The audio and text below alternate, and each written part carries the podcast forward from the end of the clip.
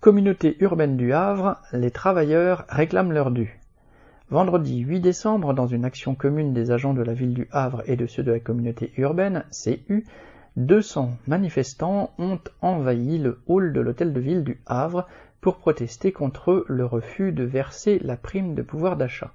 Cette prime, de l'ordre de 300 à 800 euros, est versée dans toute la fonction publique, sauf dans la territoriale où c'est l'arnaque.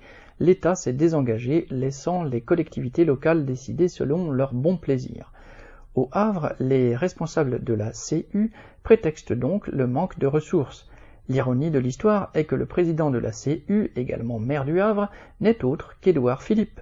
Celui-ci, du temps où il était Premier ministre, a contribué à tailler dans les ressources des collectivités locales au profit de l'État et surtout des capitalistes.